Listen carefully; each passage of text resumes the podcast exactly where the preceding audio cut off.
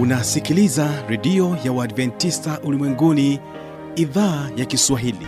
Sauti ya matumaini kwa watu wote. Piga pandana ya makelele yesu yuaja tena.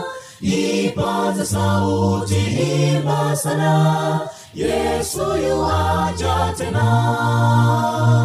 Anakuja anakuja yesu yuaja tena. Hii ni sauti ya matumaini kwa watu wote. Inayokujia kupitia redio ya uadventista ulimwenguni awr toka kila kona ya dunia tunasikia vita njaa maafa. Hivyo washiria marejeo ya mwokozi.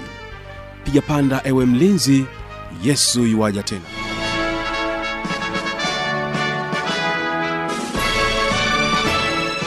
unaitegea sikio idhaa ya kiswahili ya redio ya waadventista ulimwenguni awr ikikutangazia kutoka hapa morogoro tanzania katika masafa ya mita bendi 16 lakini pia waweza kutusikiliza kupitia morning star radio na rock fm vile vile tupo katika tovuti ya www awr org. Uhali gani msikilizaji wangu? Karibu katika kipindi cha mafundisho makuu kwa siku hii ya leo. Ninayo furaha ya kwamba hali yako ni njema na iwapo basi kama afya yako kidogo inaleta shida mwenyezi mungu atapata kukuponya. Karibu tuungane sote mwanzo hadi mwisho wa kipindi hiki.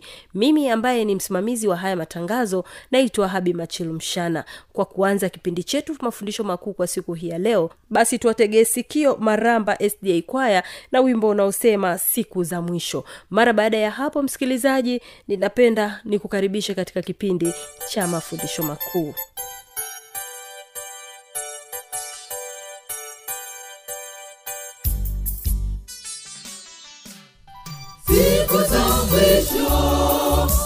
watu wa mungu watakabiliwa. Nazo hatari zilizowapata israeli siku za mwisho watu wa mungu watakabiliwa. Nazo hatari zilizowapata israeli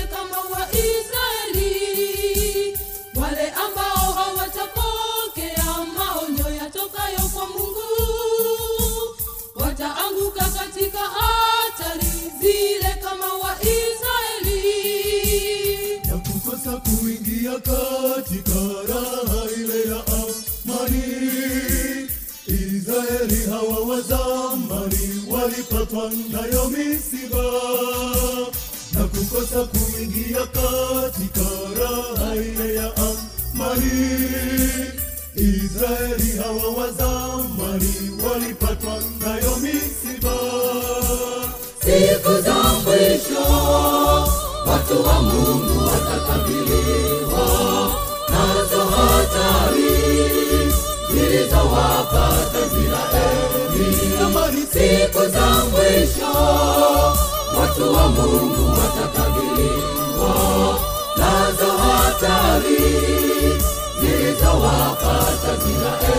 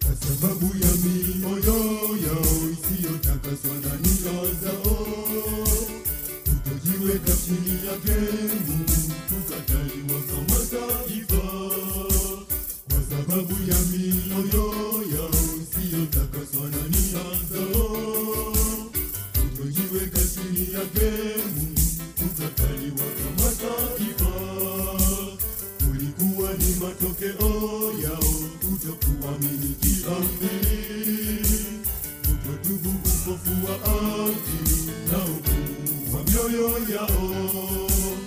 Ulikuwa ni matokeo yao kutokuamini kiamini, kutotubu upofu wa akili na ugumu wa mioyo yao.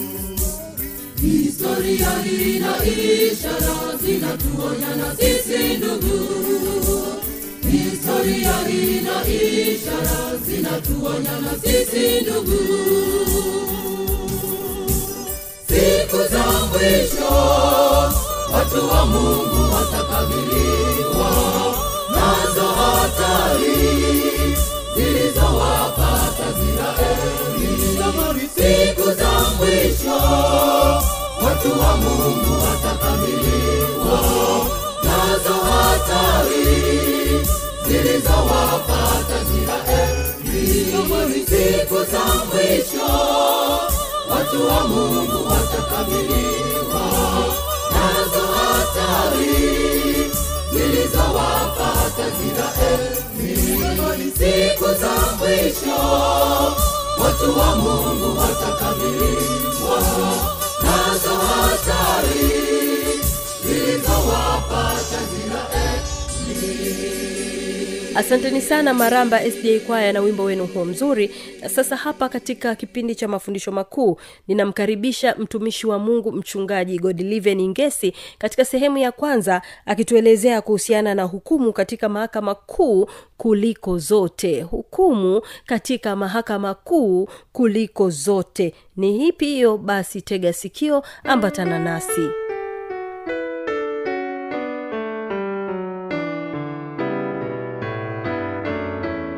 bwana yesu asifiwe. Mpendwa msikilizaji karibu tena katika mfululizo wa masomo yetu masomo mazuri ambayo kwayo mungu amekusudia kutuweka hulu katika kweli hizi ambazo zinahubiriwa katika neno takatifu la mungu. Siku ya leo nikukaribishe tena mpendwa msikilizaji mahali ulipo. Karibia tuweze kujifunza pamoja katika somo la leo ambalo litatusogeza karibu kabisa na mungu wetu. Na kwa kulifahamu somo hili litatuandaa kwa ajili ya marejeo ya yesu kristo mwokozi wetu ambaye yuwaja karibuni hivi karibuni katika mawingu ya mbinguni. Na hivyo ni kuarike tunapokwenda kuanza somo hili zuri tuweze kupata kuomba. Baba yetu na mungu wetu unaishi juu mbinguni tunakushukuru sana kwa kuwa pamoja nasi. Asante kwa ajili ya msikilizaji aliyeketi na kusikiliza neno lako na tunakuomba uweze kufungua mioyo yetu ili tunapolisikia neno lako takatifu liweze kutubadirisha na kutupatia nguvu likituandaa kwa ajili ya uzima wa milele. Ndilo ombi letu tunaomba kwa jina la yesu mwokozi wetu. Amen. Katika neno la mungu kitabu cha yohana 8 mstari wa 32 yohana 8 mstari wa 32 anasema tena mtaifahamu kweli na hiyo kweli itawaweka huru. Tena mtaifahamu kweli na hiyo kweli itawaweka huru tunajifunza neno la mungu kwa kuwa neno la mungu ndiyo kweli na tukishalielewa litatuweka huru. Siku ya leo tunayo kweli nyingine tena ambayo mpendwa msikilizaji ni kualike tuweze kufuatana pamoja katika kujifunza kweli hii ya muhimu sana ambayo mahali pengi makanisani haifundishwi katika nyumba za ibada haifundishwi lakini unayo bahati ya pekee kusikiliza kweli hii ambayo kwa namna pekee mungu anahitaji uweze kuielewa. Somo la leo linasema hukumu katika mahakama kuu kuliko zote ulimwenguni. Hukumu katika mahakama kuu zote ulimwenguni. Najua mpendo wa msikilizaji ulishawahi kusikia habari ya hukumu. Ushasikia habari ya hukumu na unaposikia neno hukumu eh, kichwani mwako katika mawazo yako unavuta picha ya kwamba hukumu inatolewa mahakamani. Hukumu inatolewa mahakamani.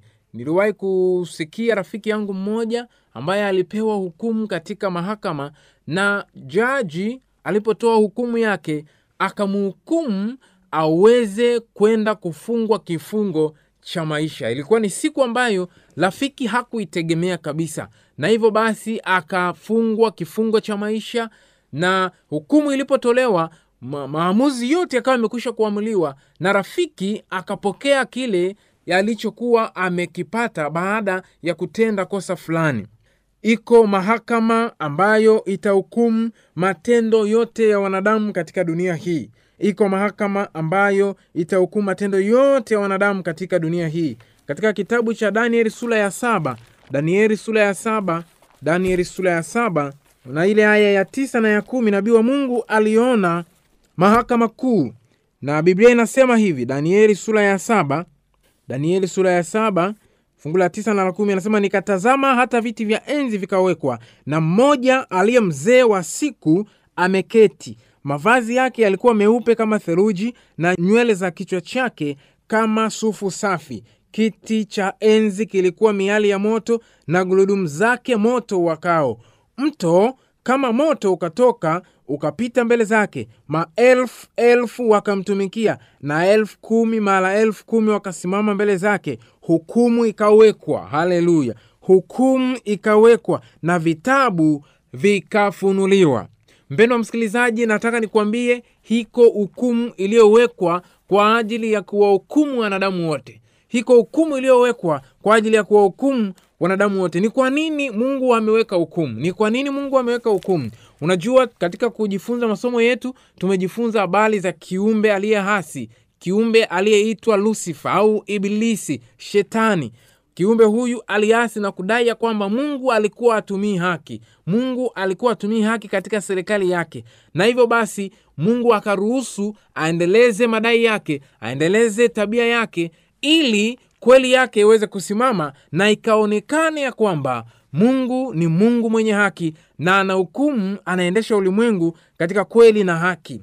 Kitabu cha ufunuo sura ya kumi na nne ufunuo sura ya kumi na nne na ile aya ya sita na ya saba ujumbe wa mungu wa mwisho katika wanadamu wa siku hizi za leo anasema kisha nikaona malaika mwingine akiluka katikati ya mbingu mwenye injili ya milele awahubiri hao wakaao juu ya nchi na kila taifa na kabila na lugha na jamaa. Fungu la saba akasema kwa sauti kuu mcheni mungu na kumtukuza. Kwa maana saa ya hukumu yake imekuja. Msujudieni yeye aliyezifanya mbingu na nchi na bahari na chemchemi za maji. Bwana asifiwe. Neno linasema saa ya hukumu imekuja. Na hivyo wanadamu wote wanapaswa wamche na kumtukuza mungu. Ni saa za mwisho. Katika siku hii za mwisho mungu anatuma ujumbe maalum kuwaambia wanadamu waachane na ibada ya sanamu waachane na ibada ya uongo wamtumikie yeye wamche yeye. Maana ni saa ya hukumu. Kitabu cha muhubili kumi na mbili muhubili kumi na mbili muhubili kumi na mbili na mstari ule wa kumi na tatu neno la mungu linasema hivi. kumi na tatu na kumi na nne hiyo ndiyo jumla ya maneno yote yamekwisha sikiwa. Mche mungu nao uzishika amri zake maana kwa jumla ndiyo impasayo mtu. Fungu la kumi na nne kwa maana mungu ataleta hukumuni kila kazi pamoja na kila neno la sili likiwa jema au baya. Biblia inasema ya kwamba saa ya hukumu itafika na mungu ataleta hukumuni kila kazi kila jambo ambalo mwanadamu yoyote aliyezaliwa katika sayari hii alilitenda litawekwa wazi litawekwa wazi na kila neno litahukumiwa kwa haki. Iwe ni neno la sili au iwe ni neno la haki. Hukumu hii inahusisha wanadamu wote hukumu hii inahusisha wanadamu wote. Hakuna mwanadamu ambaye atakwepa hukumu hii. Na mpendo wa msikilizaji unaweza ukakwepa katika mahakama za kidunia unaweza ukakwepa hata kule the Hague usi ukakwepa ukajificha ili usiweze kuhukumiwa lakini katika mahakama hii hakuna mtu atakaye kwepa neno linasema mungu ataweka kila kazi hukumuni iwe ni asili au iwe ni ya wazi. Katika kitabu cha warumi kumi na nne na ile aya ya kumi na mbili anasema hivi basi ni hivyo kila mtu miongoni mwetu atatoa habari zake mwenyewe mbele za mungu. Kila mtu. Biblia inasema kila mtu. Mathalani wewe ni mtu. Mathalani mimi ni mtu. Kila mtu atatoa habari zake mwenyewe mbele za mungu. Ni mambo gani unayoyatenda mpendo wa msikilizaji? Pengine unatenda hata mchungaji wako akuoni au mzee wako wa kanisa akuoni au mke wako au mme wako au wazazi wako au watoto wako. Ni mambo gani unayoyatenda? Neno linasema kila mtu atatoa habari zake mbele za mungu. Ziwe ni habari njema au ziwe ni mbaya. Kila mtu atatoa habari zake mbele za mungu matayo 12 inaeleza vizuri pia. Matayo 12 na ile aya 36 hukumu inaenda mbali zaidi. Matayo 12 na ile aya 36 anasema hivi. Matayo 12 aya 36 basi nawaambia kila neno lisilo maana watakalolinena wanadamu watatoa hesabu ya neno hilo siku ya hukumu. Ni mambo gani unayozungumza? Ni mambo gani unayowaambia watu ni mambo gani ambayo unayatamka kuwatia watu moyo au kuwakatisha watu moyo? Neno linasema maneno yote wanadamu watakayoyanena yasiyo maana wataleta hukumuni. Unajua tupo katika kizazi ambacho wanadamu wanazungumza sana. Wanazungumza maneno yasiyo na maana mizaha ni mingi. Neno la mungu linasema maneno yote yasiyo maana mungu ataleta hukumuni. Maneno yote mungu ataleta hukumuni. Wakorinto wa pili tano. Wakorinto wa pili tano. Katika kitabu cha wakorinto wa pili tano na ile aya ya kumi. Wakorinto wa pili tano aya ya kumi neno la mungu linasema kwa maana imetupasa sisi sote kudhihirishwa mbele ya kiti cha hukumu cha kristo ili kila mtu apokee ijara. Sikiliza vizuri mpendo msikilizaji. Kila mtu apokee ijara ya mambo aliyotenda kwa mwili kadri alivyotenda kwamba ni mema au mabaya. Neno la mungu linaweka wazi ya kwamba kila mwanadamu atapokea ijara atapokea mshahara atapokea matendo aliyotenda aidha ni mema au mabaya siku ile ya hukumu siku ile ya hukumu. Na hivyo nikutie moyo mpendo wa msikilizaji ni mambo mambo gani unayoyatenda? Jifunze kutenda mambo mema jifunze kuzungumza maneno ya kuwatia watu moyo ili siku ile ya hukumu uweze kusimama na uweze kuthibitishwa na yesu ya kwamba wewe ni mtu wake. Ya kwamba wewe ni mtu wake. Mambo yote yatawekwa wazi mbele za mungu. Sili zote za wanadamu mambo yote ambayo wanadamu wanafanya mengine wanafanya uchochoroni wanafanya gizani ili wasionwe na familia zao. Neno la mungu linasema mambo yote yatawekwa wazi mbele za mungu. Mambo yote yatawekwa wazi mbele za mungu. Eidha yawe ni mema au yawe mabaya. Yawe mema au yawe mabaya. Katika hukumu hii bwana ataangalia ataangalia na atahukumu kwa haki. Zaburi 87 zaburi 87 na ile aya ya sita zaburi 87 na ile aya ya sita. Neno la mungu linasema hivi bwana atahesabu awaandikapo mataifa huyu alizaliwa humo. Bwana atahesabu awaandikapo mataifa. Kila mtu atahesabiwa katika siku ile ya hukumu. Kila mtu atahesabiwa katika siku ile ya hukumu unajua nataka nikutie moyo mpendo wa msikilizaji unayesikiliza neno hili ya kwamba huyu mungu ambaye atahukumu kwa haki ndiye ambaye anakuhitaji katika masaa haya uweze kumpokea ili siku ile hukumu itakapopita wewe uweze kuthibitishwa ya kwamba ni mtu wa yesu. Wewe uweze kuthibitishwa ya kwamba wewe ni mtu wa mungu. Katika ufunuo sura ya ishirina mbili ufunuo sura ya ishirini na mbili na mstari ule wa kumi na mbili ufunuo ishirina mbili mstari wa kumi na mbili neno la mungu linasema tazama naja upesi na ujira wangu pamoja nami kumlipa kila mtu kama kazi yake ilivyo. Kristo yesu anakuja tena na anasema anakuja upesi na kusudio la kuja kwake ni kuwalipa watu. Mpendo wa msikilizaji unajua yesu atakapokuja atatoa malipo atatoa malipo. Kwa lugha ya leo labda niseme atatoa mshahara atatoa ujira ametumia neno ujira ya kwamba ni eidha umetenda mema au umetenda mabaya.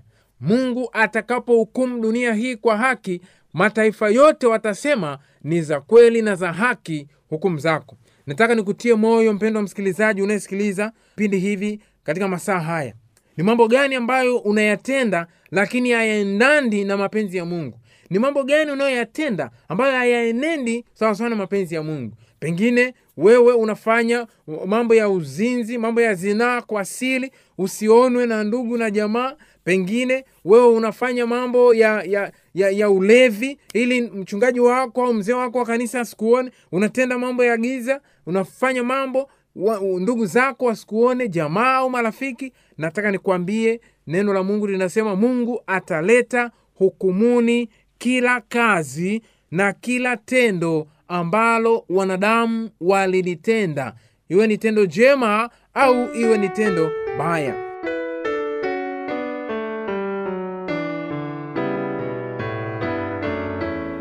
Msikilizaji inawezekana kabisa ukawa umepata swali au una changamoto. Namba zetu za kuwasiliana ni hizi hapa.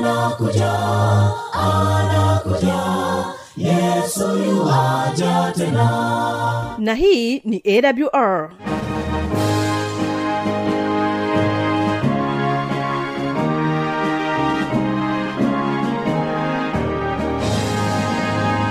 redio adventista ulimwenguni awr sanduku la posta 172 morogoro tanzania. Anwani ya barua pepe ni kiswahili at awr org. Namba ya mawasiliano simu ya kiganjani 653 570814 na pia unaweza kuwasiliana nasi na idhaa ya maasai kwa nambari 769 986355 ukiwa nje ya tanzania kumbuka kuanza na namba kiunganishi alama ya kujumlisha 255 unaweza kutoa maoni yako kwa njia ya facebook kwa jina la awr tanzania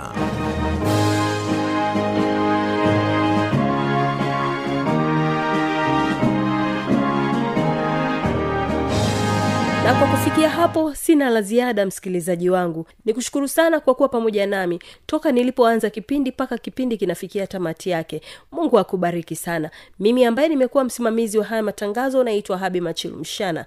Nikutakia usikilizaji mwema wa vipindi vinavyoendelea. Kumbuka tu ya kwamba kesho kitakuwepo kipindi cha muziki na wanamuziki pamoja na kile kipindi cha maneno yaletayo faraja. Amani ya bwana idumu kuwa pamoja nawe. Napoondoka studio na kuacha na wimbo kutoka kwao maramba sda kwaya wimbo unasema yesu akuita. Barikiwa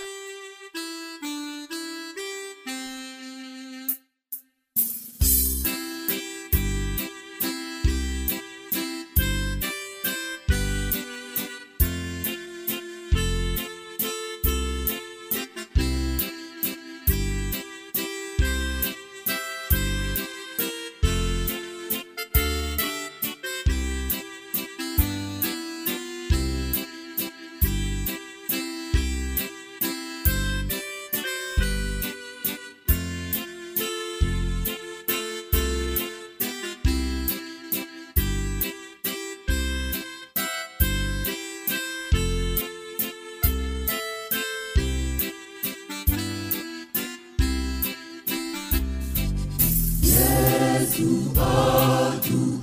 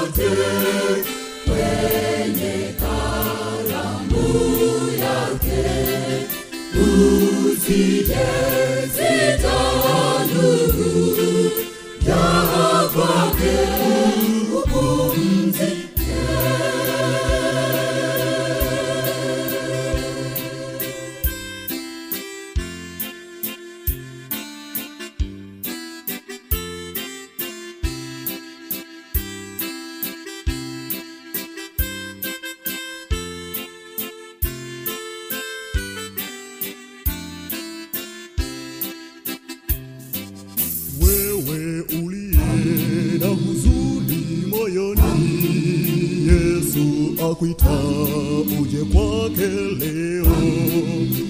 Usiogope, kwani kuna tumaini. Njoo leo upumzike, wewe uliye na huzuni moyoni, Yesu akuita uje kwake leo. walikuwa na tumaini.